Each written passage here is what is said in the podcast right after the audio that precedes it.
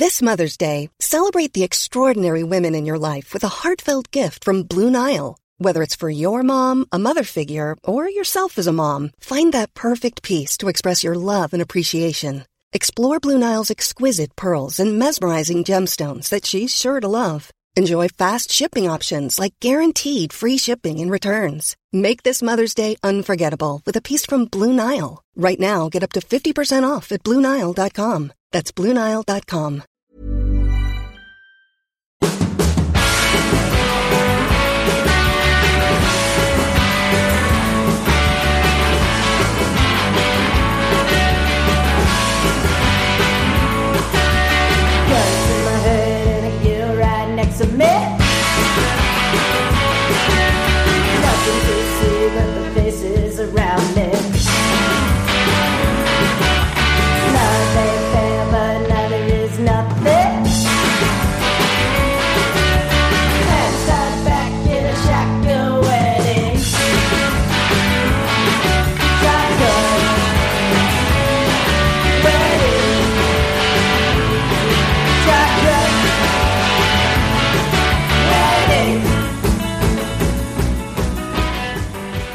Välkommen till Indypodden avsnitt 65 och första delen av vårt säsongsuppsnack där vi går igenom första halvan av 2021 års startfält i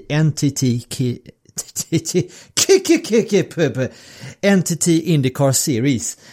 Jag heter Ronny Larsson Miles och med mig har jag motorsportjournalisten och handbollsvirtuosen Ann Andersson och IndyCar-historikern och simracingnörden Jakob Fredriksson. Hur är läget? Läget är väl bra får man säga. Det är ändå premiärvecka ju för vissa saker i alla fall. Den kommande helgen. Och så var det lite Sebring och så närmar vi oss IndyCar. Så jag tycker det börjar kännas riktigt bra här när det börjar bli vår och allt. Jag skulle vilja börja med att rätta mig själv. Under förra veckans avsnitt så pratade vi lite Maserati. Och då kom vi in på hur IndyCar-reglementet såg ut slutet av 30-talet lite grann. Då råkade jag säga att IndyCar-reglementet då var i princip en kopia av europeiska Formel 2. Vilket faktiskt inte stämmer utan IndyCar-reglementet då, 1938 års reglement alltså, var faktiskt en rak kopia av europeiska Grand Prix-reglementet. Jag ville bara se till så att de historiska fakta blev korrekta. Så nu ni som upptäckte det förra veckans avsnitt inte fått några mejl eller kommentarer om det. Men nu så är rätt. Då kan du sova gott nu då? Mm-mm. Märker du gärna han har tacklat av nu, Jakob? Ja, jag börjar nästan lite orolig här. Måste varit den där heta natten i Sebring där som ställde problemen. Ja, alltså då var det alltså 3 liters kompressor och matat eller 4,5 liters utan kompressor.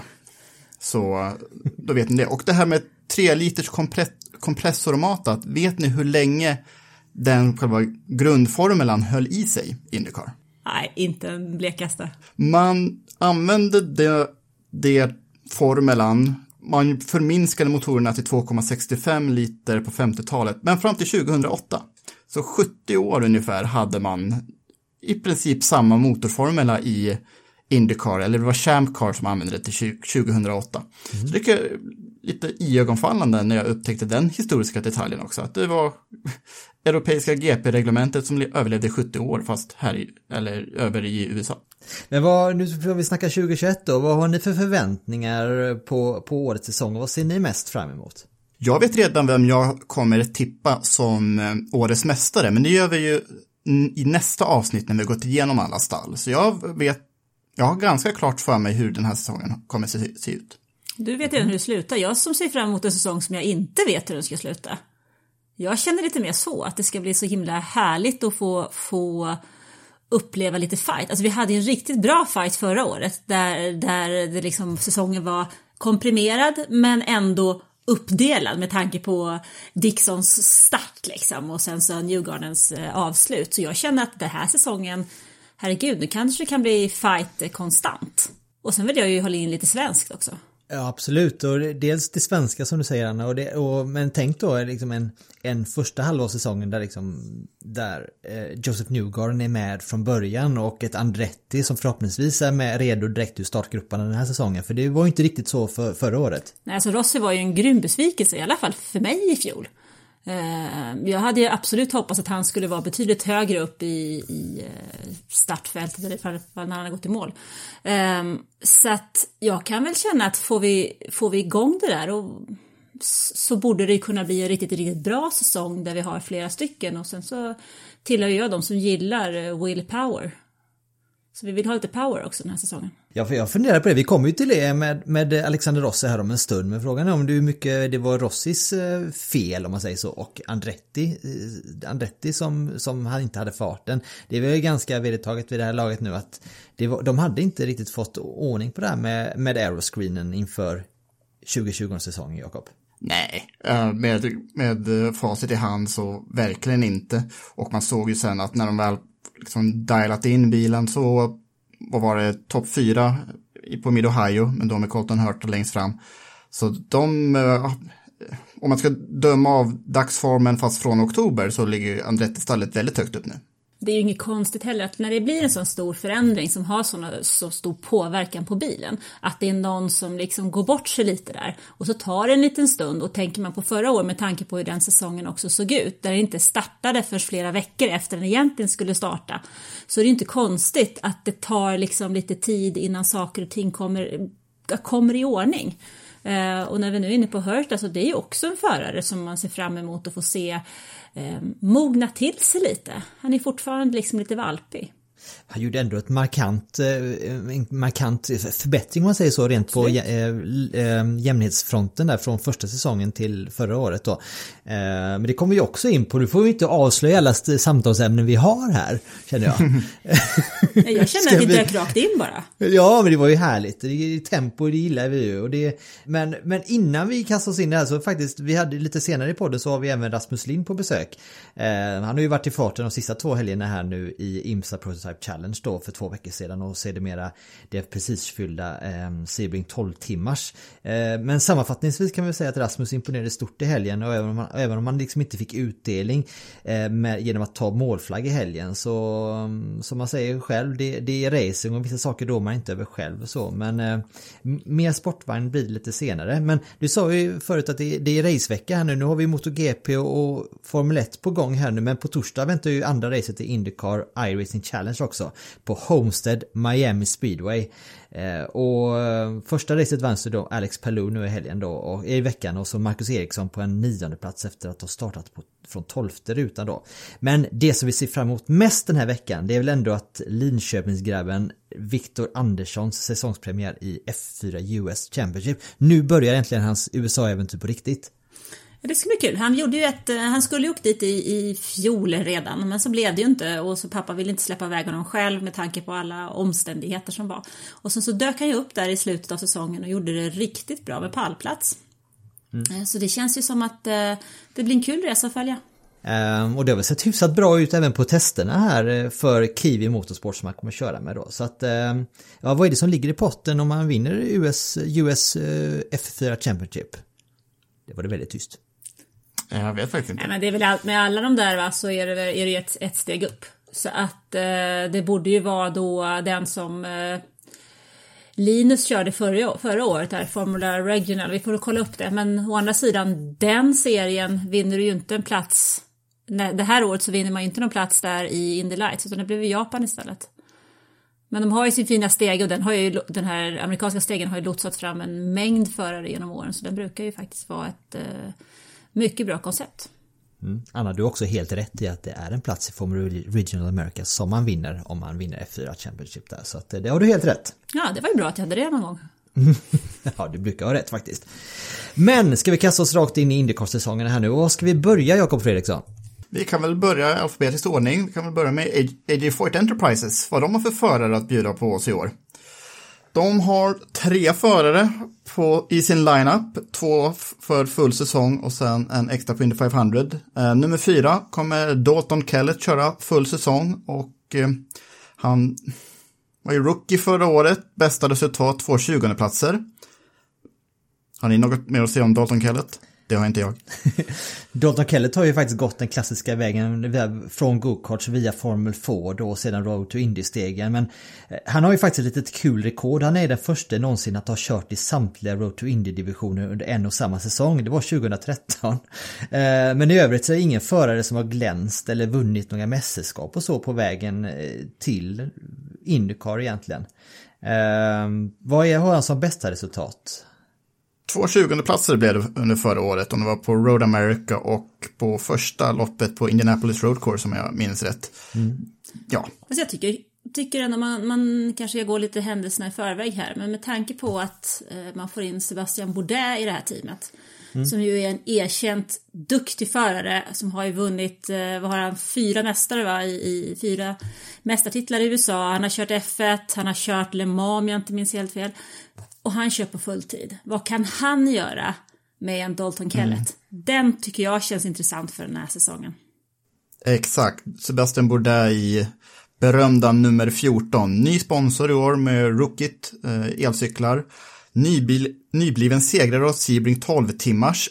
37 segrar i IndyCar, ChampCar. Nu var det ett tag sen senaste segern och han körde inte på heltid förra året. Han är lite med åren också, men fortfarande, det är ett himla CV han har. Mm. Ja, och alltså ärligt talat så här, lite till åren, jo, visst. Men det är ju många av de här grabbarna som faktiskt ligger kring 40-rycket. Takuma Sato är inte så himla ung han heller liksom. Dixon är inte heller någon duvunge precis. Så att, men så här, just den här kombinationen av en kille som har fått en säsong i IndyCar och sen får möjlighet att köra med den typen av förare som är så oerhört erfaren och kan både detta och dessutom inte känna någon konkurrens utan faktiskt kan dela med sig med någonting. Det tycker jag är skithäftigt. Ja, det är en intressant kombo när du säger det så. Och Dalton Kellett kan ju absolut bli en betydligt kvickare förare, och han var inte någon som körde av hela tiden, så han är ju en habil, alltså stabila bra händer. Så att det Foyts formkurva pekar ju ändå uppåt nu.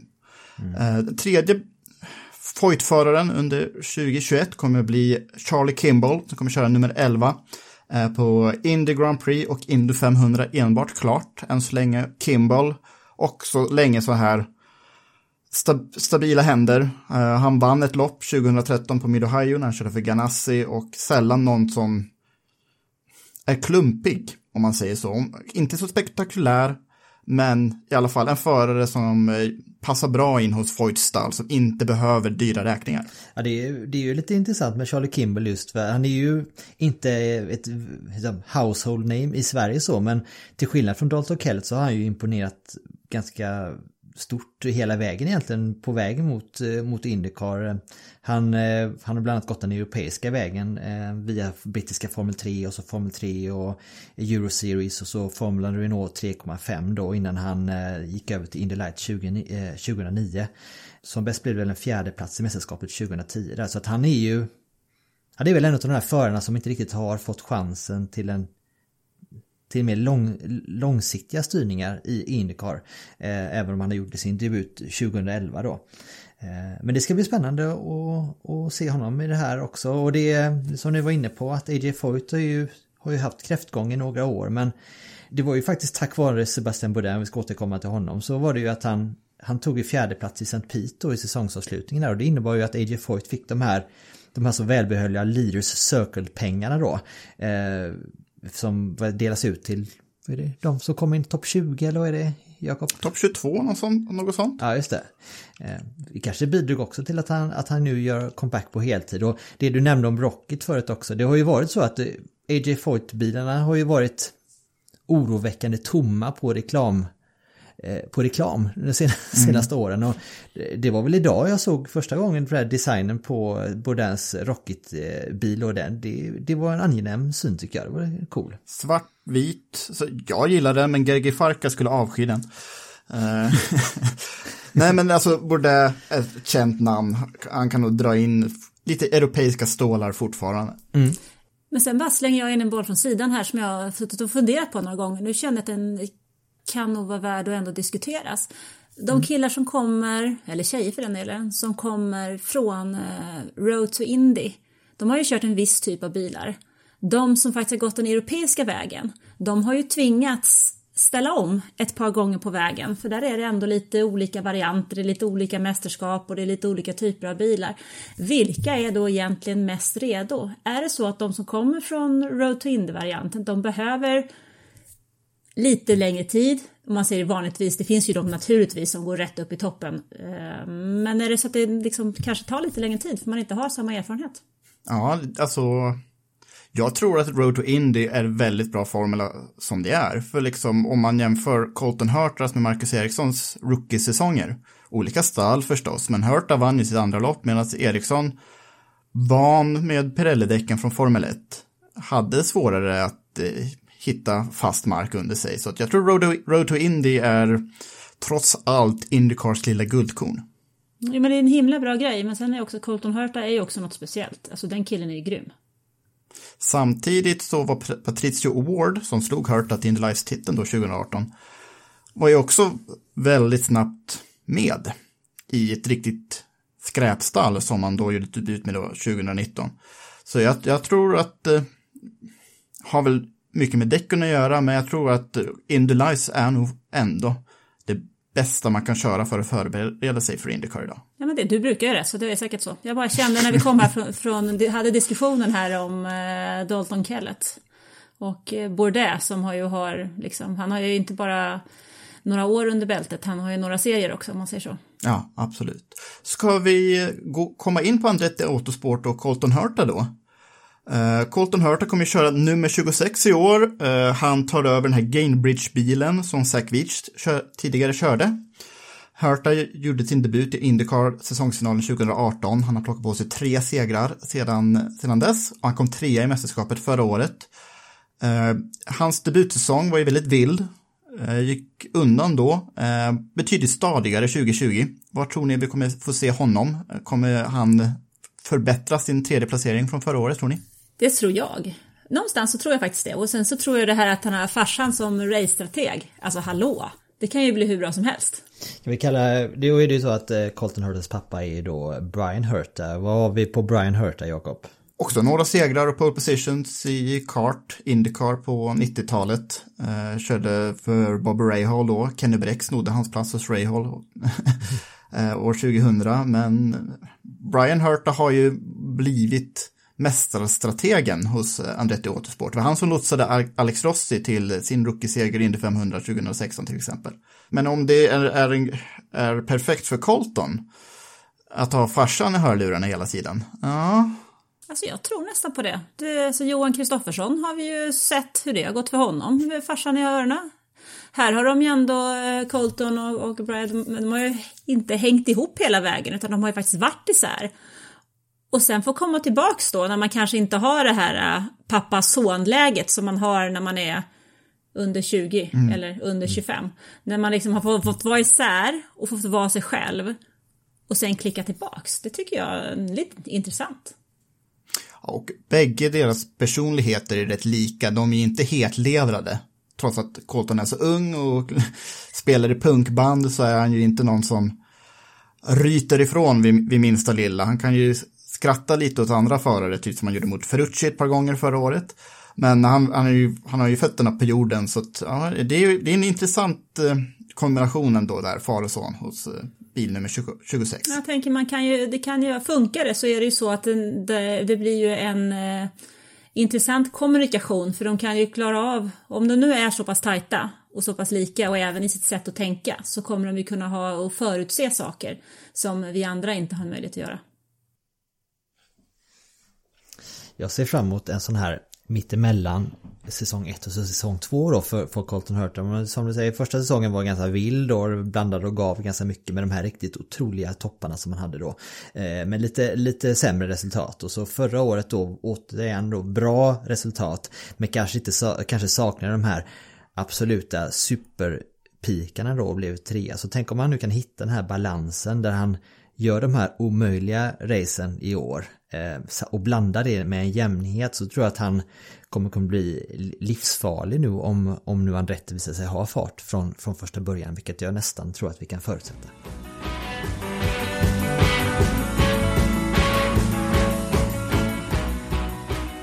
Och sen bil nummer 27, Alexander Rossi, som vi sa, debuterade 2016. Segern i Indy 500 har blivit ett av mest berömda ögonblicken i IndyCar på senare tid.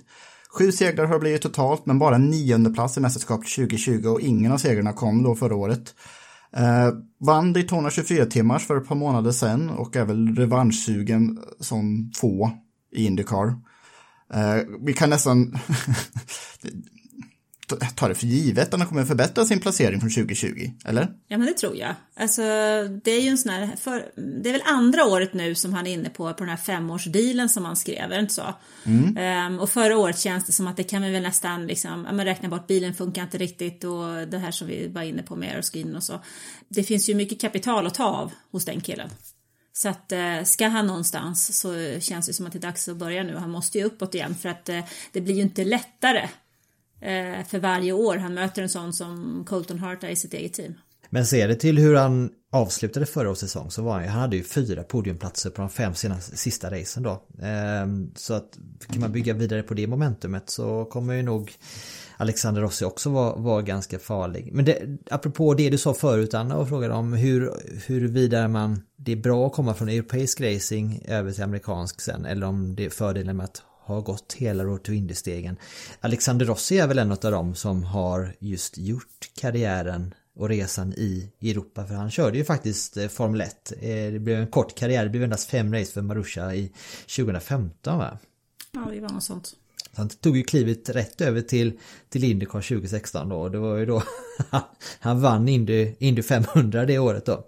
Kan du sa att det var lite uppseendeväckande, Jakob. Vad var det som gjorde? Det var lite otippat, kan man minst säga. Ja, det han gjorde med Bryan Herta i hörlurarna, det var ju att sträcka ut sista stintet ett varv eller 2 varv längre än någon annan. Och han var ju inte ensam med att försöka på sig den strategin, och jag tror Penske-stallet gjorde också samma strategi, men var bara Rossi som lyckades med den bragden. Men annars så var ju hans rookie-säsong inte jättespektakulär, och det skulle ju dröja ungefär till hälften av 2017 innan han var med i toppen i IndyCar. Han vann ett lopp i slutet av 2017. Så det är också lite av ett bevis på att den europeiska vägen, om man siktar på IndyCar, är lite av en omväg totalt. Mm. Ja, om du räknar en seger i Indy 500 som omväg så vet jag inte riktigt. Men... Ah, jo, men... bra svar på talet. det var ett väldigt speciellt lopp, och han förtjänade den som tusan. Men på road courses, det var lite svårare, trots att han faktiskt tog det via Europa. Mm. Ska vi gå vidare till en annan Andretti-förare, nämligen Ryan Hunter-Reay. 40 år, om vi tar ytterligare en 40-åring i skaran, Anna. Han är ju mogna män här alltså, det är ju min egen ålder. Mästare 2012, Indy 500-segrare 2014, totalt 18 segrar, placering 2020 var han med 10 då i mästerskapet. Där har vi ju en som... Ja, en intervju som han gjorde nu med IndyCar från idag, tisdag 23 mars, så sa han att han har unfinished business att ta hand om i år. Tror ni att han har det? Ja, man säger det så. Vad skulle det vara då? Ja, men alltså, grejen är ju så här att du kan ju vara grymt bra när du är plus 40. Det är ju inte egentligen, det går ju absolut, men grejen är ju att den som slutar att bli bättre slutar att bli bra.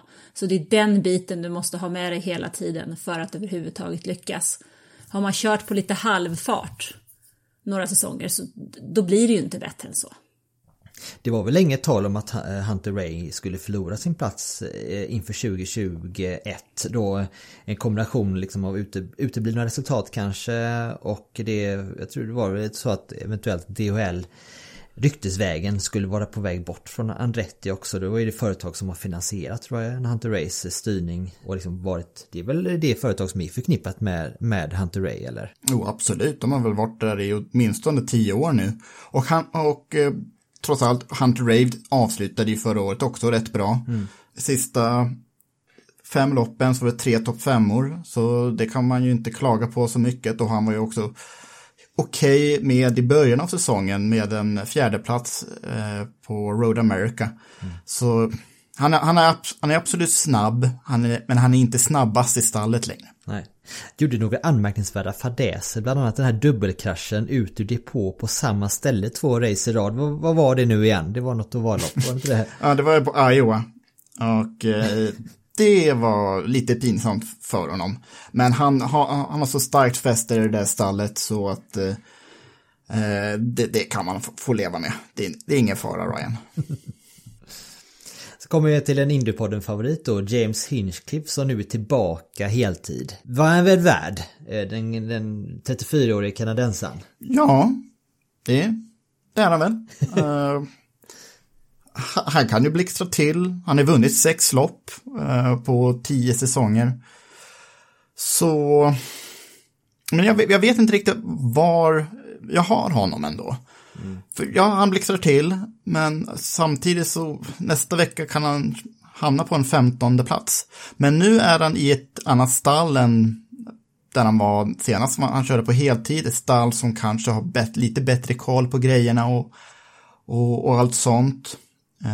Så upp till bevis är det väl lite grann ändå. Frågan är om han själv vet vad han har sig, precis som du sa. Mm. Du vet inte vad du har honom, men jag vet egentligen inte om han själv vet vad han har sig själv heller riktigt. Så jag tror om han blir ifrånåkt av resten av stallet, då kommer han ganska fort hamna på tunnisen ändå, tror jag.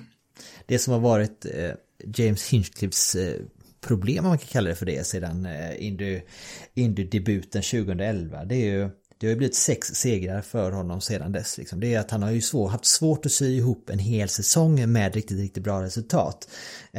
Och frågan är hur mycket man ska klandra honom för det och hur mycket man ska klandra teamen för det. För han satt ju som sagt körde för Aerosmith-Peterson fram till och med 2019 då. Där han då sedan 2020 fick flytta på sig då när Arrow... blev Arrow McLaren SP då och Pato Ward och Oliver Askew kom in i teamet istället då. Så förra säsongen, det teamet har ju inte varit ett toppstall om man säger så. Då kanske det faller sig naturligt att den här jämnheten kanske uteblir.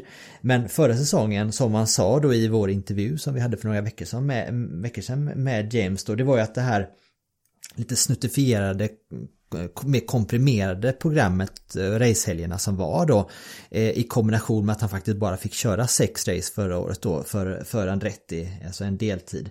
Det gjorde ju att han fick liksom aldrig chansen att komma in i bilen, han fick inte chansen att kvala i toppen om man säger så. Och det är klart att det ger ju också utslag på resultatet i det stora hela sen. Så att, men nu, han har ju själv sagt att det är som att komma hem till Andretti här nu och att få sitta en heltid där nu 2021. Förutsättningarna finns ju där i alla fall för att kunna göra ett riktigt bra resultat 2021. Och tänk, detta kanske blir James Hinchcliffes bästa år i IndyCar någonsin. Till historien hör ju att han körde för Andretti för ett gäng år sedan och tog 3 av sina 6 segrar där, och han fick lov att lämna stallet på grund av sponsorn lämnade dem, så det fanns inte pengar att köra honom längre den gången. Mm. Och sen i nummer 98 i år kommer Marco Andretti dyka upp. Han kommer bara köra Indy 500 som bekant. Första gången, det är inte egentligen så himla länge sedan, men första gången sedan 2005 som vi inte har en Andretti på heltid i IndyCar. Men om man bortser från åren mellan Michael och Marco så, Andretti-familjen har ju haft i princip åtminstone en heltidsstyrning i IndyCar sedan mitten av 60-talet. Så det kommer kännas lite tomt ut när man inte ser någon Andretti i ticken där under loppen. Ja, det verkade ju inte som när vi pratade med Mario Andretti här för några veckor sedan. Han var ju inte riktigt helt nöjd med att Marco bara skulle köra Indy 500. Han tyckte nog att det var fel beslut. Det var han ganska tydlig med, även om han aldrig sa orden just så. Ja, men Mario har ju alltid varit Marcos största fan, och jag tror nog att om Mario hade fått bestämma så skulle Marco redan nu varit 3-faldig mästare eller något sånt. Nej, men då skulle han bara få Marco att kunna fokusera lite bättre på att köra racerbil. Marco kanske inte brinner för det lika mycket som Mario, men det är få som gör det. Vi brukar ju kalla honom för gåtan Marco Andretti. Hans karriär har ju gått ut för, kan man väl säga, eller resultatmässigt i alla fall, från, ska man säga, typ 2015, 2016 och så 2020 blev ju, trots att han tog i pole position då i Indy 500 där, så blev det en 20:e plats i totalmästerskapet, och så väldigt svårt att hålla ihop en hel helg, kan man väl sammanfatta hans senaste år liksom. Ja, kan man inte hålla ihop en hel helg, hur ska man kunna hålla ihop en hel säsong? Men det snackas väl lite också om att det även kanske tröt lite på sponsorsidan inför i år, och det kanske också var en bidragande faktor till att det inte blev så mycket mer för Marco. Jag vet faktiskt inte om det stämmer, men kanske får en välbehövlig andningspaus här nu den här säsongen. Vi får se. Vi går vidare förbi Andretti, hamnar vi på Carlin. Max Chilton ska köra nummer 59. Bara road courses än så länge och Indy 500 då för Chilton. Om någon tar över den här bilen i Texas och Gateway som Connor Daly gjorde förra året är ännu oklart. Men Max Chilton då, han har varit med i IndyCar ett tag nu. Nu har han varit i IndyCar längre än vad han var i Formel 1. Hans bästa resultat var fjärde plats och det är på Indy 500 till och med 2017. Alltså också som, jag vet inte, jag har inget gott att säga riktigt. Mellanmjölk. Jag vill inte säga så mycket. Ja. Men också återigen då, men det är ju en britt som sagt då, 29 år gammal. Han har ju gått den klassiska europeiska vägen då via Formel 3, Formula Renault 3,5 och GP2 då. Det blev 2 säsonger väl i Formel 1, 2013-2014. 2 13:e platser som bäst, men det berodde mer på teamet kanske och sådär. Men det är ju, han är ju en sån som jag tycker det är, han vill ju inte köra och vara så mycket, han kör ju Indy 500 då. Det är väl där han har haft sitt bästa resultat. Och så är det fjärde plats i Indy 500, sa det Jakob, 2017. Men jag gillar ju lite när man vågar köra hela alla banor. Och med det sagt så får man säga att jag förstår att en sån som Romain Grosjean till exempel hoppar över det i år då. Men en sån som Max Chilton som har kört i så pass många år nu i IndyCar då. Jag hade gärna sett att han hade vågat köra en hel säsong. Särskilt Gateway som är ju den långsammare sorten och ganska konventionell, liksom, man ändå använder bromsen och växlar och har sig, så det är inte så stor skillnad mot en riktigt snabb road course, men det är hans val och det respekterar vi. Nej, det gör vi inte. Nej, jag kan väl tycka lite som du där, Ronny, att har man nu hållit på här i den 5:e säsongen någonstans, så får man väl också acceptera spelets regler om man ska vara med och leka. Och apropå det så hamnar vi hos Romain Grosjean nu när vi ska gå igenom Coyne. Och Coyne har ju slutit samman med det här Rick Ware Racing som syns i typ alla amerikanska motorsporter, NASCAR, Supercross, sportvagn. Och det är nummer 51 som Grosjean ska köra. Bara road courses då. Och förhoppningsvis så skakar han av sig kraschvanan från Formel 1 där. Vi har pratat en hel del om Grosjean redan. Vad mer har vi att säga om honom? Jag tycker det ska bli superroligt att se honom på IndyCar-griden. Jag håller med, jag tycker också det ska bli kul. Han verkar ju oerhört positiv själv. Och det känns ju som att han är ju faktiskt bättre än vad det materialet som han har haft i Formel 1 de senaste åren i alla fall. Alltså när han körde för Lotus så var ju ändå, han verkar ha killen 10 parplatser eller någonting. Då var han ju ändå med på rätt ställe på prispallen vid flera tillfällen. Då hade han ju större problem med att han själv var så fruktansvärt ojämn och inte alls tillräckligt schysst i alla lägen, utan satte ju andra saker först. Jag läste en intervju där han själv kallade sig för att han var, betedde sig väldigt illa. Och det kan man väl hålla med om, jag ska inte säga de orden här.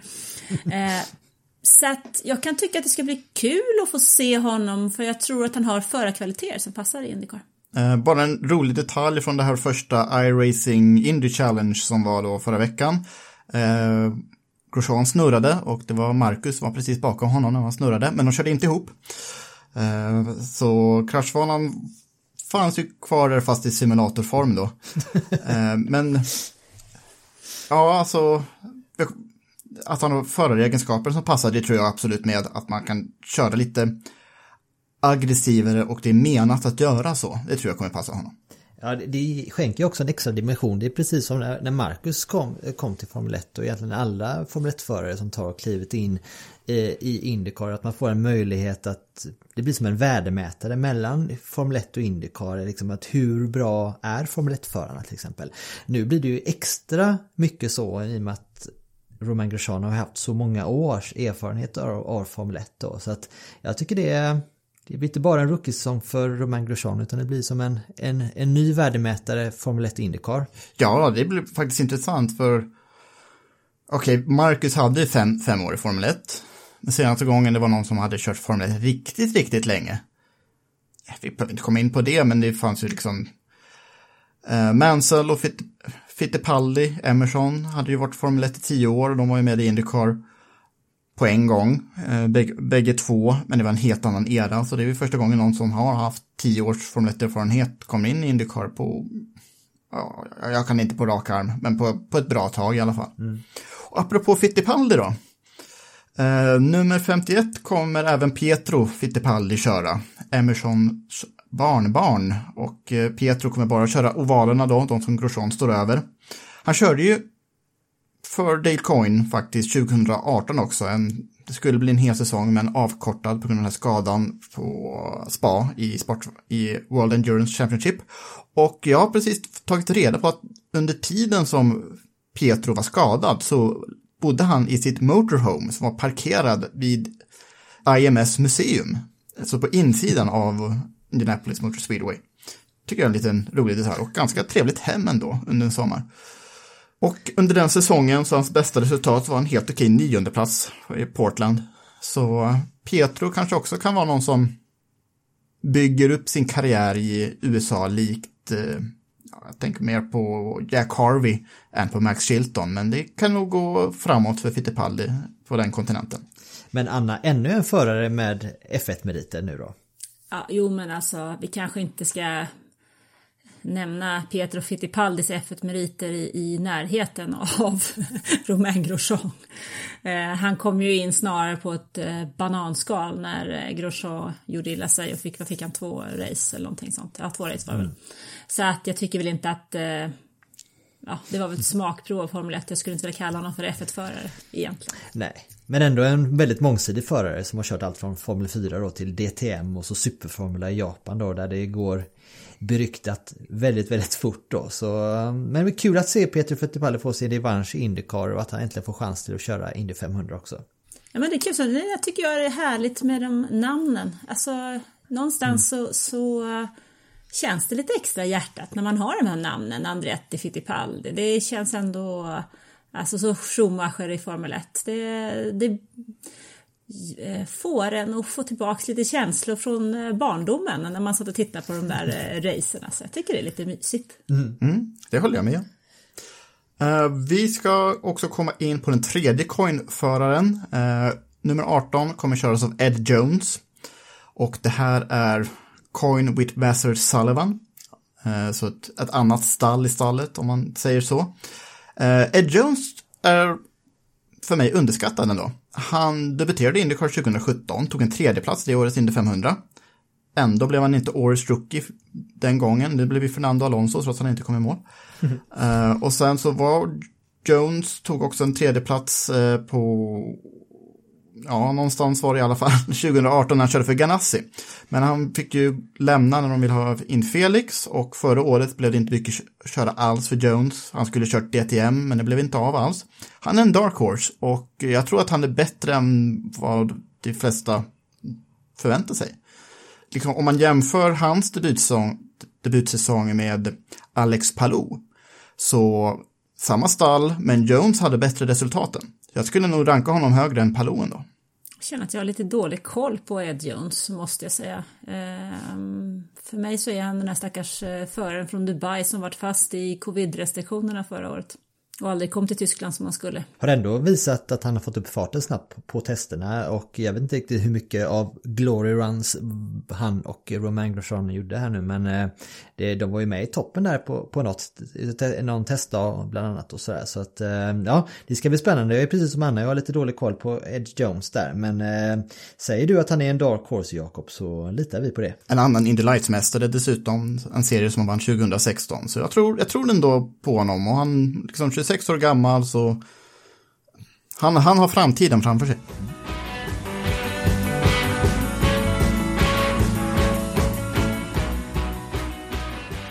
Innan vi går vidare med vår team och förra genomgång så tänkte vi flika in med lite sportvagnsracing, för det var ju som sagt Sebring 12 timmars i helgen, och där det blev slutändan fick vi se en i högsta grad IndyCar-relaterad förare högst upp på pallen, nämligen Sebastian Bourdais. Sebring är ett sånt här lopp som är lite svårt att kolla på i Sverige, eftersom målgång ofta är liksom 3 eller 4 på natten. Men jag höll mig vaken i alla fall 10 av de 12 timmarna, så det var ju bra det.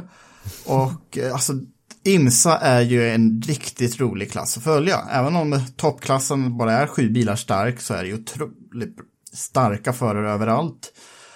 Vi gick igenom det i detalj runt i tårna, men nu var det ju samma sak med Bourdais.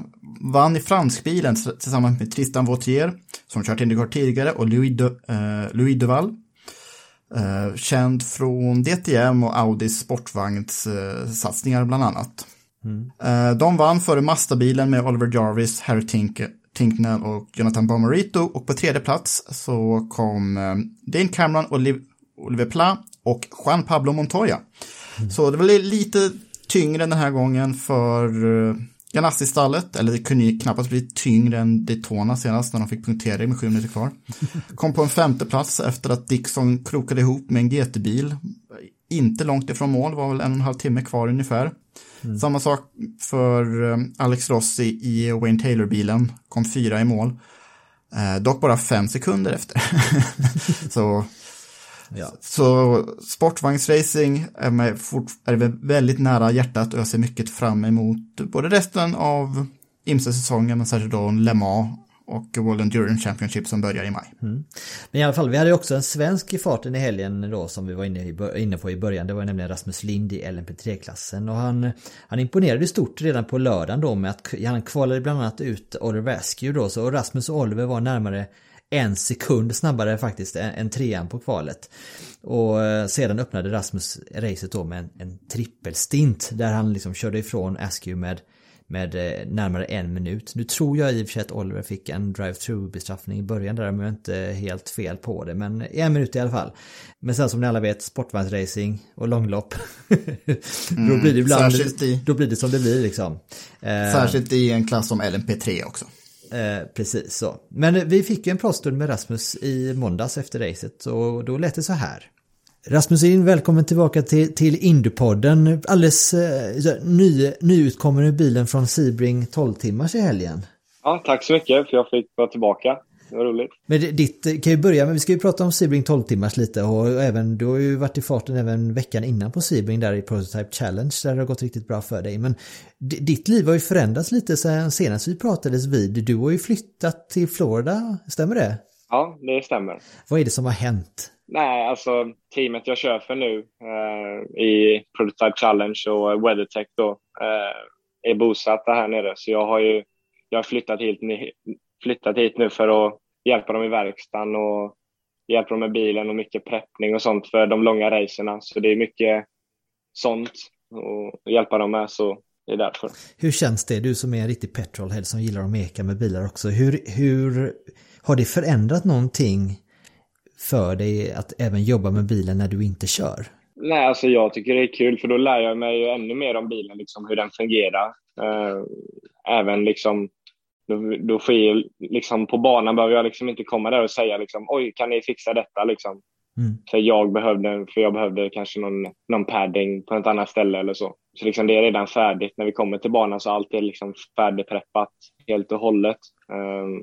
Så det är lite sådana grejer jag kan göra nu extra liksom. Men det måste väl vara ett fantastiskt fint erkännande från teamet att du jobbar ju heltid med dem nu som jag förstått det då.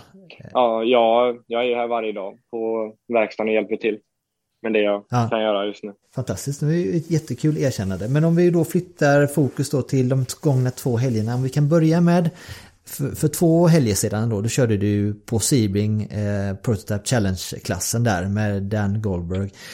Och då blev du 2. Ja, nej, den var rätt så bra faktiskt. Vi gjorde en testdag innan den. Och vi märkte att vi hade väldigt bra fart från grunden. Så vi började rätt så vi var 2 på båda träningarna. Och den blev 2 på tidkörningen. Sen så ledde vi racet tills det var 45 minuter kvar. Så blev det safety car. Och så hade vi, det var problem för de gjorde en sån här class split som det heter då. För det är 2 olika LMP3-klasser. Så det är den gamla och den nya bilen då som kör samtidigt. Så de gjorde en class split då, men förarna förstod inte riktigt hur man gjorde en sån class split då. För de gick inte igenom det på briefingen. Så det blev lite missförstånd där. Så han som låg 2 körde om mig då. Så vi låg 2 och sen så kom jag inte om han riktigt för alla bilar emellan oss. Låg och blockade och grejer. Så vi slutade 2 till slut. Så då. Hade det blivit en seger tror du om du inte hade blivit blockad av den här föraren? Ja, alltså, vi hade ju bättre fart än vad de hade. Så jag drog i kapp, tror jag var 4 sekunder på de minuterna där. Så vi hade ju bättre fart än vad ledaren hade, men det var liksom inget de kunde göra. För de hade inga kameror på det racet där. I och med att det inte var tillsammans med WeatherTech då. Så de kunde inte gå igenom vad som hände eller hur med penalties och sånt, så vi slutade 2 till slut. Vad är det som har förändrats i teamet? För om jag inte minns fel så förra året så hade ni vissa brister med bilen. Jag tror att det var toppfarten som saknades, men ni var kurvmässigt så var ni med. Har jag missuppfattat det då eller var det inte så förra året? Jo, det är rätt. Men i år har de kommit ut med en ny bil, så båda tillverkarna har gjort en ny spec då. Så de har gjort nytt bodywork och det är en 5,6 liters motor istället för 5,0. Så motorn är starkare. Vi har traction control så vi kan justera. Så bilarna är mycket jämnare nu. Den skiljer kanske 2-3 tiondelar. Så det är mycket roligare att racea nu i och med att vi kan fightas med den andra mot den andra märket också. Är det någonting annat som har skett med tanke på att ni har fått upp sån otrolig fart på bilen? För om vi flyttar fokus då till den här helgen som var här nu. Och det var ju ganska uppseendeväckande just att du tog ju pole position i LMP3-klassen nu i WeatherTech Sportcar Championship här nu på Sebring 12 timmars. Och då var du kvalade ut Oliver Askew till exempel då, vilket är ju i sig är ju en stor merit. Men ni var alltså 1 sekund snabbare än 3:an. Till exempel. Var har ni hittat den här farten som ni bevisligen har i bilen nu? Alltså vi har testat rätt så mycket under vintern och vi har hittat några inställningar som funkar för oss även med den nya bilen då. För både tidkörning och race då, så vi har ju 2 olika setups som funkar liksom. Så vi har fokuserat på att hitta väldigt mycket fart mer än pace liksom, för ett IMSA Prototype Challenge Race är bara 1 timme och 45 minuter liksom. Så man behöver inte tänka på att spara däck eller liksom sånt. Så vi har bara fokuserat på fart liksom och få upp farten på bilen, och det har funkat vad vi har gjort, så vi hittar bara mer och mer fart hela tiden, så det funkar kanon det vi gör just nu. Och hur är det att köra den här typen av långlopp här nu? För nu är ni du kör ju samtidigt liksom på banan samtidigt som till exempel Scott Dixon, Sebastian Bourdais, Juan Pablo Montoya till exempel. Nu med de här riktigt stora förarna, och även om de är en klass, 2 klasser över kan man ju säga då, så är det ju ändå, det är mycket trafik, det är mycket bilar på banan, väldigt, väldigt många duktiga förare till exempel. Hur känner du att det är att köra den typen av tävling, och på vilket sätt utvecklas du som förare i de här sammanhangen? Alltså det är mycket nya grejer liksom mot vad jag har gjort innan. Jag menar, jag har bara kört formelbilar innan. Och gå till det här då och köra mot DPI, så LMP2-bilar som kör förbi en liksom. Och bli omkörd för en gångs skull, mer än vanligt liksom. Så det har ju funkat bra. Det är roligt liksom. För det är mer strategi, du får göra pitstops. man måste lära sig att spara bensin för att klara av stinten och förhoppningsvis få en safety car då, så man kan spara så man inte tappar för mycket tid. Så det är mycket strategi, pitstops liksom, som man tränar sig på, och även ta sig förbi trafik då liksom. Jag menar, det är inte det lättaste att köra förbi en GTLM liksom, en sån fabriksbilar liksom. Jag menar, de vill ju inte att man kör förbi liksom, så de tappar tid. Så man får liksom tänka lite annorlunda än vad man gör i en formelbil liksom. Och även att racerna är så långa mot vad formelbilsrace är.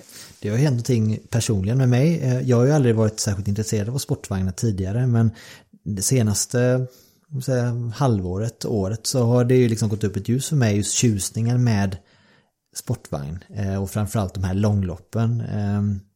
En uppenbarelse, om man säger så. Är det något liknande som har skett med dig, att du som kommer från formelbilsracing har faktiskt börjat uppskatta den här typen av racing också? Ja, alltså jag innan jag fick detta med Brent och Performance Tech förra året när Lights blev inställt då.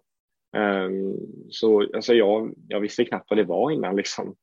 Jag har inte tittat på WeatherTech så liksom. Man tittar på 24 timmars ibland så liksom. Men liksom, det har aldrig varit så in-depth som jag är nu när man liksom kör i det. Alltså jag tycker det är kul faktiskt, för det finns så mycket man kan köra inom sportvagn. Jag menar, du kan ju köra GT-bilar, du kan köra prototypbilar. Det finns så många olika vägar man kan gå i sportvagnsvägen mot formelbilsvägen då. Om man tänker liksom, om man tänker IndyCar eller F1 liksom. I F1, det finns ju en väg du kan gå liksom. Så jag snackade med min pappa och det liksom, vi sa det, vi tar ett år och prövar detta och ser vad vi tycker. Och sen så får vi se vad vi gör inför 2022. Du berättade om det, att det finns så många fler dimensioner med sportvagnsracing, och framförallt i sådana här långlopp då, 12 timmars och 24 timmars lopp, där det blir så många faktorer som spelar in. Det är inte bara trafik som man måste ta hänsyn till, utan även se till så att materialet håller hela vägen. Vad är det som är svårast, eller den största utmaningen tycker du? Nu sitter du i du delar bilen med två andra förare här nu till exempel i helgen, och du gjorde en fantastisk kval då, där du kvalade ut bland annat Oliver Askew, och du öppnade upp en lucka på en minut där då efter din första trippelstint där, och sen så var ni tvungna att bryta då. Återigen då med 6 timmar kvar var det. Det är också bekräftelse på just det, hur tufft det är att vinna de här långloppen så. Men vad är den största kritiska faktorn skulle du säga med den erfarenheten du har hittills med, för att bli riktigt framgångsrik inom sportvagnsracing? Det som många tror, det är liksom, det är inte farten man behöver i en sportvagn liksom. Jag menar, jag varvade ju 2 bilar i LMP3 redan efter min trippelstint då, och de slutade med att vinna racet liksom. Så det är liksom sådär, det är inte bara farten hela tiden, det är liksom allting, det är hela paketet liksom som ska klaffa liksom. Alla pitstops, alla drivers changes liksom ska klaffa, allting ska liksom stämma riktigt liksom. Så det är liksom hellre att backa av lite grann på fartmässigt och sen över en lång tid deffa på 2-3 tiondelar istället. Sen vi pratades vid senast då, det var ett tag sedan nu, men den vägen du har gjort här nu, nu har du flyttat från Minneapolis till Florida. Jag kan tänka mig att vädret är ännu bättre där. Du jobbar nu med motorsport på heltid verkligen. När du inte sitter i bilen så sitter du i verkstaden eller då som du tränar. Jag såg att du gjorde din första 5 kilometer med under 3 minuter i snitt per kilometer, va? Ja. Ja, det är sjukt. Det är ju finkampsnivå på det liksom. Så att du kanske ska köra den sporten också. Ja. Friidrott, har du tänkt på det eller? Jag går med i landslaget där och börjar springa liksom. Ja, men det är ju på snudd på den nivån du är på där nu. Men det stora hela känns det som att du är väldigt tillfreds med tillvaron just nu. Stämmer det?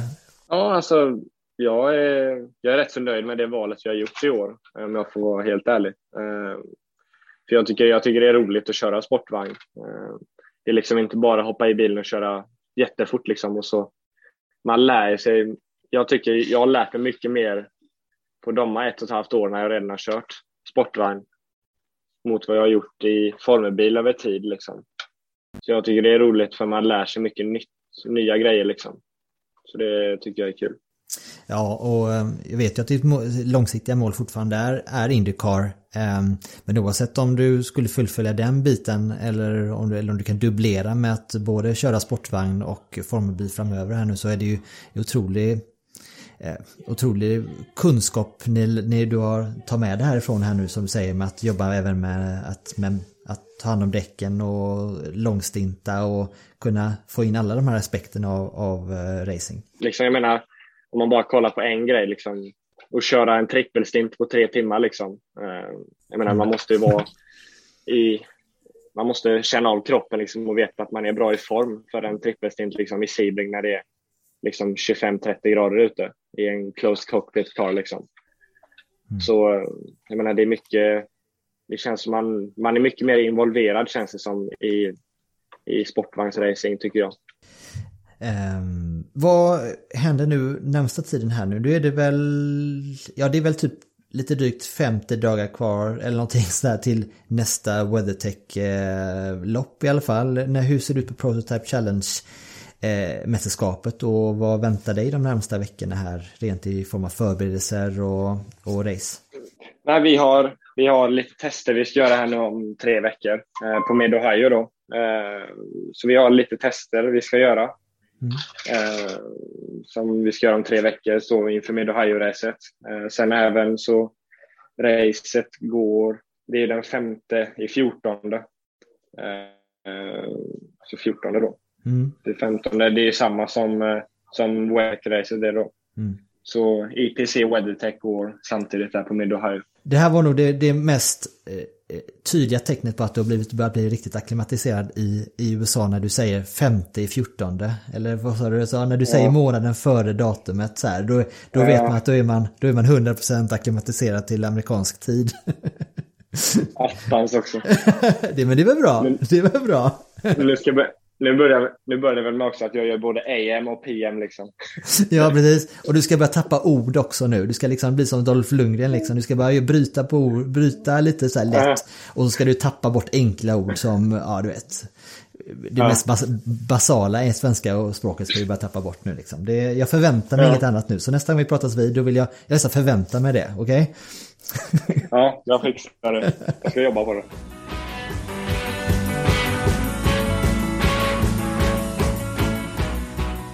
Men det känns ändå som att Rasmus Lind lever livet i Florida nu, och hans styrkedemonstration i sportvagnar lär väl inte gå någon beslutsfattare förbi, om man säger så. Så förhoppningsvis kan vi se fram emot att Rasmus får en amerikansk formelbils racingkarriär här nu, om inte i år så nästa år får vi hoppas då.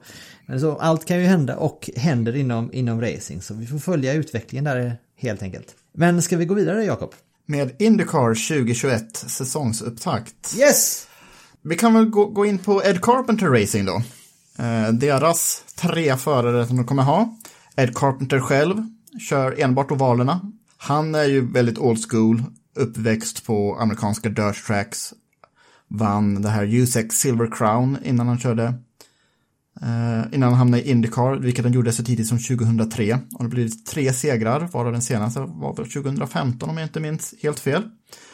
Och ja, jag vet inte riktigt om det är för stallets förtjänst att han fortfarande sätter sig i bilen och då vägrar Connor Daly ett par lopp. Men han är väl hyfsat konkurrenskraftig på valen fortfarande, och särskilt på Indianapolis. Så låt se vad Carpenter kan göra i år med. Har ni några tankar om Ed Carpenter själv? Det är något visst med teamägare som kör själva för det första. Det är, och just det att vet du vad han heter? Ed Carpenter. Han heter Everett Edward Carpenter. Det tycker jag också är så här all American. Det kan inte bli mer all American så. Ytterligare en 40-åring Anna förresten. Alltså fostrad inom amerikansk ovalracing på ett sätt som ingen annan egentligen på griden idag har gjort. Så. Men har ju alltid, kan man säga, haft svårt för road courses, utan det har ju varit ovalerna som har varit hans grej, och det är väl Det är väl därför han bara kör det nu för tiden också. Men han var väl, nu gick det väl lite halvknackligt för honom 2020 då, men han hade ju några riktigt bra resultat för 2019 tror jag på valet senast. Så att det är ju när man kör så pass få race som han gör, så då är det klart att då märks det resultatlistorna om man inte riktigt får till i något race då. Det är hans 19 eller 20 säsong nu, han har varit med i en evighet. Ja, 2003 gjorde han demut. Ja. Så det måste ju vara 19 säsongen nu. Så då om han har lyckats med något så är det med ovalerna får man ju ändå säga. Så att, han kanske ska köra de där 20 åren då. Och sen så lämna över till någon annan och sköta ett jobb bara i teamet. Ja, man kan spinna det på det här sättet också. Det är lite för få ovaler i IndyCar nu också. Mm. Tycker jag ändå. Jag kommer sakna Iowa i år bland annat. Men den som kommer köra då nummer 20 på road courses, det är Connor Daly som är lite yngre. Han har väl precis fylla 30 om jag inte missförstått saken helt. Han är 29 nu, jag vet inte riktigt när han fyller 30. Det kanske det kanske sammanfaller med premiären. Jag blir sugen på att kolla det nu. Kolla det vidare så länge ska jag. Ja, han debuterade i alla fall i IndyCars 2013, men det har inte blivit så himla många fulla säsonger för honom. Hans bästa resultat i alla fall en andra plats, vilket hände i Detroit 2016. 17:e plats i mästerskapet förra året när han körde de här ovaltävlingarna för Carlin. Det har han inte klart än så länge, ifall det kommer bli någon sådan lösning på den saken. Men vi kanske får försöka ta reda på det på något sätt. I alla fall, Daly är också någon som kan mer än vad bilen han haft har kunnat. 15 december fyller han 30 år, bara så att ni for the record. Nu har ju köra hela säsongen, hinner han ju köra sina lopp den här säsongen och sen fyller han 30. Ja, precis. Han har ju haft det lilla problemet med finansiering genom åren, så, vilket har gjort att han har ju inte kunnat sitta i ett team just en full säsong, och det tror jag också har bidragit lite till att den här totala jämnheten eller harmonin som man kanske behöver, som man kan få då med team som man kan jobba långsiktigt med. När, som sagt, han har ju jobbat med, kört för Carlin och Ed Carpenter Racing här nu då, sista, vad är det, 2 säsongerna.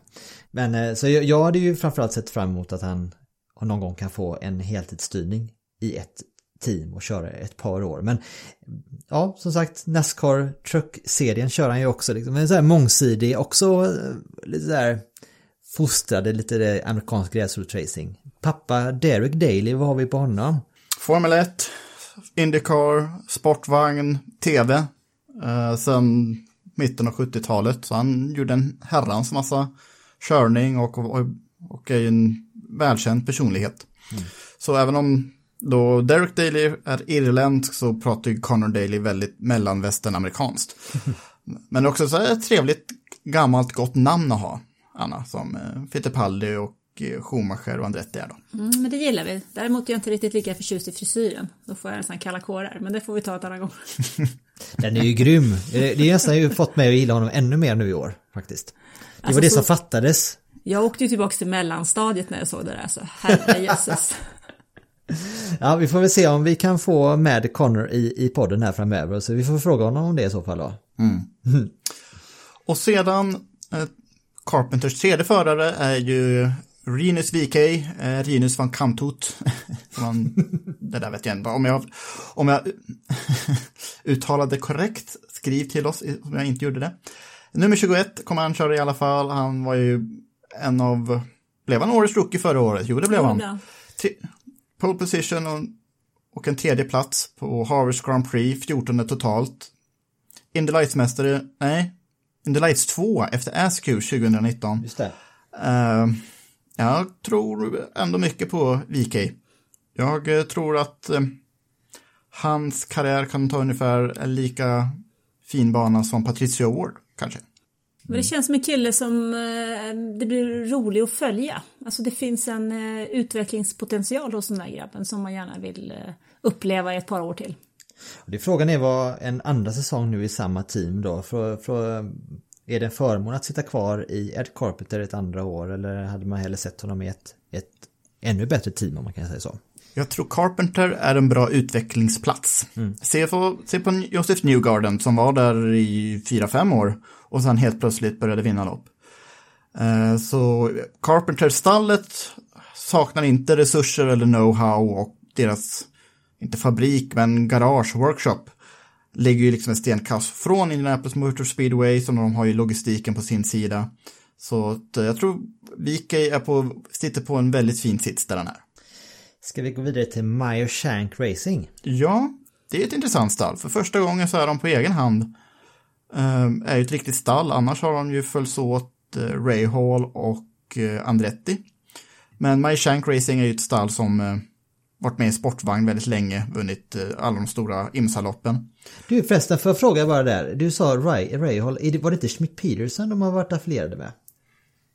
Schmidt-Peterson var ju förstås när de var ett Honda-stall. Ja, men Anna, han har tappat det nu, Jakob. Han har några det är några procent som saknas. Ja, men det måste ju vara de här nätterna alltså. Käka pyttipanna mitt i natten och kolla på IMSA och så somna sista svängen. Alltså, det måste ju vara det, Jakob.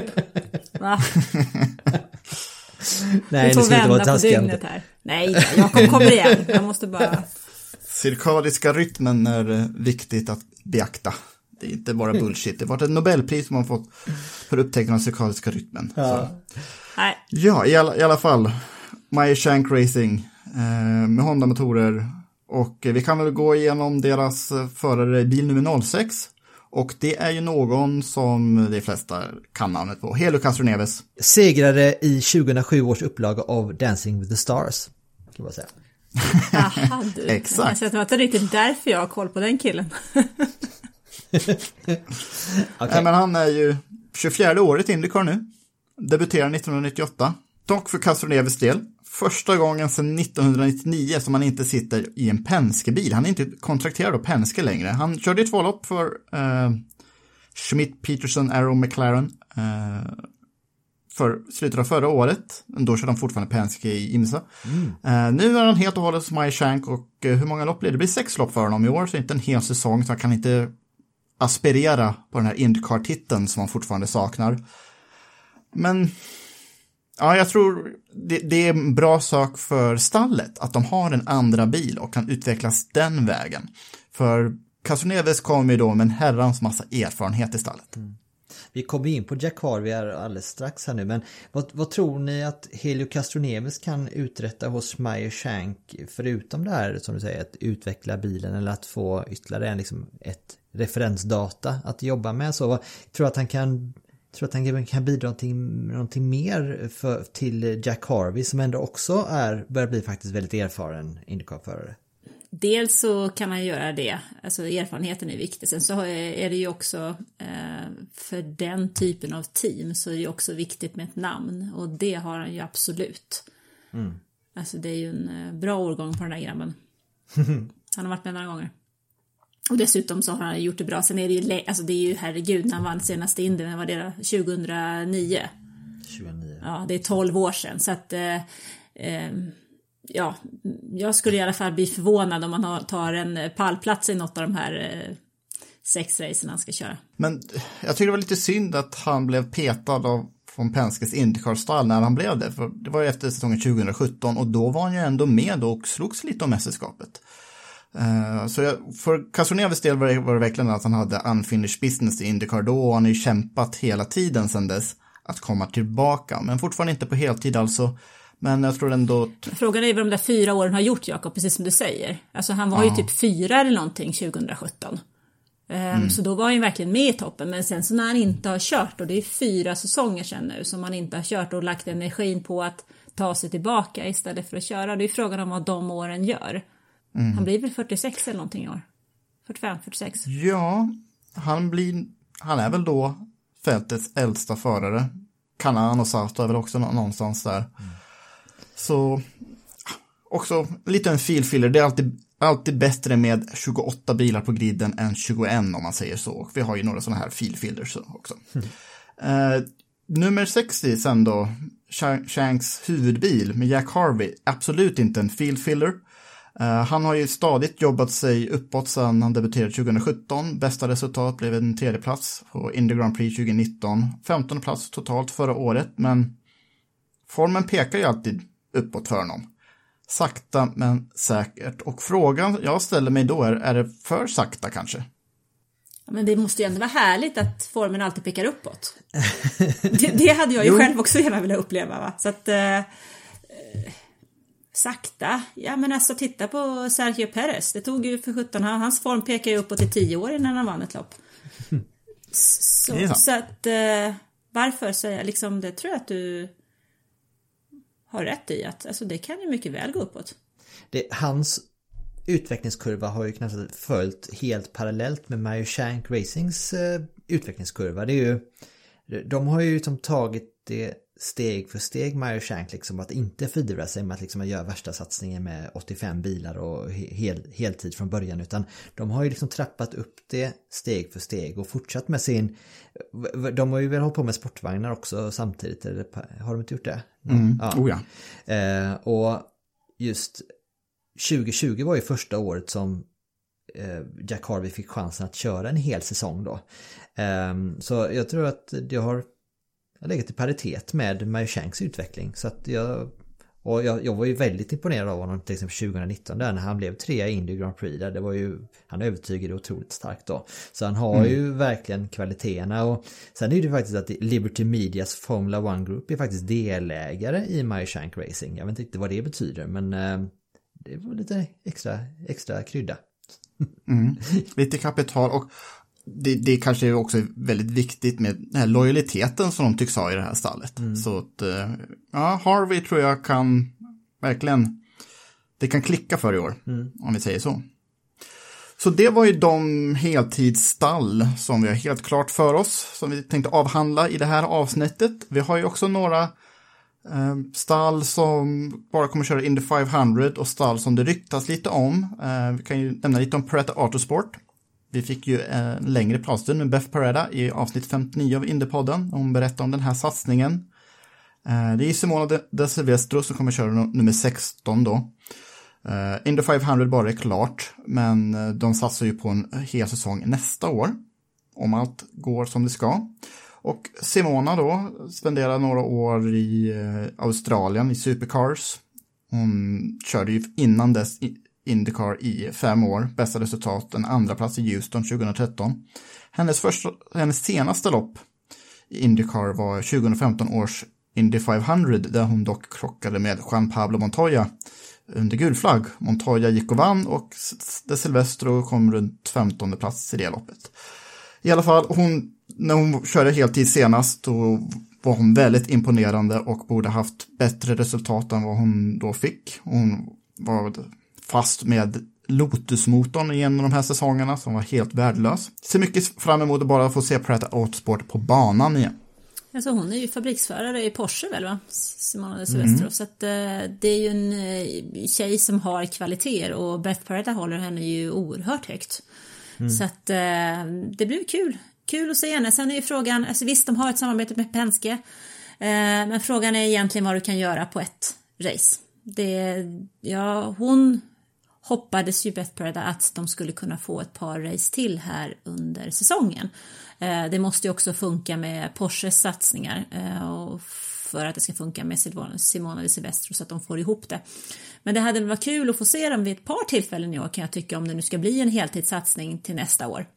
Det ligger ju i Roger Penske och Penske-organisationens intresse att det går faktiskt går bra för Prairie Outsport i år också, i och med att det här är ju liksom som en del i det här Race for Equality and Change-programmet.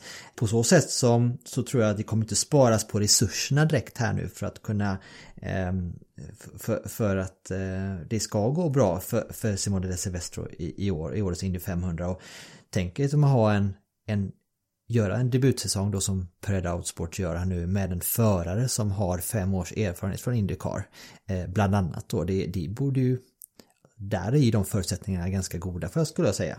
Ja, men absolut, det är väl de bästa förutsättningarna som man har haft för att få tag på ett team med en kvinnlig förare på väldigt, väldigt länge. Så att, och dessutom så är det inte bara en kvinnlig förare här, utan det ska ju vara kvinnor överallt i teamet. Riktig jämställdhetssatsning, eftersom Beth Pareda, hon vill ju vara en förebild även för de tjejer som kanske en dag drömmer om att bli mekaniker eller ingenjörer eller liknande. Så att det ligger väl i allas intresse att det där ska funka. Så vi hoppas på det bästa. Mm-mm. Ett par andra stall också. Juncos Racing som skrällkvalade in till Indy 500 2019. Petade bort Fernando Alonso från det loppet. De hyr ut sina chassin till Andretti Autosport. Men väntas få tillbaka dem efter Indy 500, så kanske inte helt uteslutet. Vi kommer se Juncos Racing på griden mot slutet av året i alla fall, men knappast innan Indy 500 då. Mm. Och sen Top Gun Racing som vi pratade om lite grann tidigare. De ska ju ha sponsring från om det var amerikanska marinkåren, någon del av amerikanska militären i alla fall. Och det är sagt att RC Innerson kommer köra för dem på Indy 500. Och RC Innerson var så här snabb Indy Lights-förare för några år sedan, men inga pengar, så han har bara gjort några enstaka inhopp i IndyCar, men utan att skämma ut sig någon gång.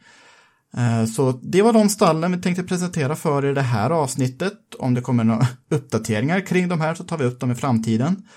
Men nästa vecka så ska vi ju avhandla, ja vad är det vi har då? Penske, McLaren, Ganassi, svenskarna. Så då har vi minst lika mycket som i det här avsnittet, eller hur då nu Anna? Ja, och Anna ska ju faktiskt träffa Scott Dixon här nu i... Ja, det är tisdag då. Onsdag imorgon ska vi intervjua Scott, och då har ni ju lyssnare i vanlig briljant ordning försett oss med spännande lyssnarfrågor där. Så vi kommer välja ut ett antal av dem då och ta med oss till Scott, och resultatet från detta får ni höra då i nästa vecka. Det ska väl bli spännande, Anna? Absolut. Men det är ju så rutinerad, du har ju träffat så många sådana här Anna, jag är mycket mer orutinerad än vad du är på den fronten. Du är ju betydligt bättre på den tekniska biten än vad jag är. Så att det är för en bra kombo. Nej, men jag tycker fortfarande alltid att det som alltid driver mig och som har drivit mig, det är ju mötet med människor. Sen spelar det egentligen inte så himla stor roll vilken typ av idrott som de här människorna sysslar med, utan de har ofta någonting speciellt som är oerhört inspirerande. Mm. Och det är ju himla kul att bara få möjligheten att snacka med dem. Sen är det ju alltid roligt som de här intervjuerna som vi får göra här, när vi faktiskt haft tid med folk som sträcker sig över 7 minuter i ett motorhome som man oftast annars har att jobba med. Du har ju beskrivit de här hur du måste jobba som kvällstidningsjournalist, Anna, när du måste liksom på 7 minuter du måste hitta rubriken, du måste hitta vinkeln, citatet liksom på den korta tiden. Det måste vara väldigt stressande, men det kanske också är någonting man vänjer sig vid. Alltså det gäller ju att de kommer innan de här 7 minuterna då också. Alltså man har ju jobbat ganska många år, så att man lär sig ju vad man ska lyssna efter. Plus att man måste vara väldigt förberedd. Så har man 7 minuter eller 5 minuter, eller jag vet en gång jag hade Michael Schumacher, det var typ 3,5 liksom. Då måste man verkligen veta vad det är man ska göra och ta sig an personen på rätt sätt. Så att man inte får en ja eller nej fråga och så är det slut sen, för då är det lite jobbigt. Hur upplevde du Michael Schumacher som under de här 3 minuterna då? Var han närvarande under de här 3 minuterna, eller var det bara att det var svårt att dra ur någonting, få någonting ur honom? Eftersom jag pratade tyska så bytte jag språk och då gick det faktiskt bra. Men det var länge sedan, herrejösses, det var på Monza, vad kan det ha varit, typ 2002? 2003 någonstans, han körde för Ferrari i alla fall. Men i det läget så var språket nyckeln.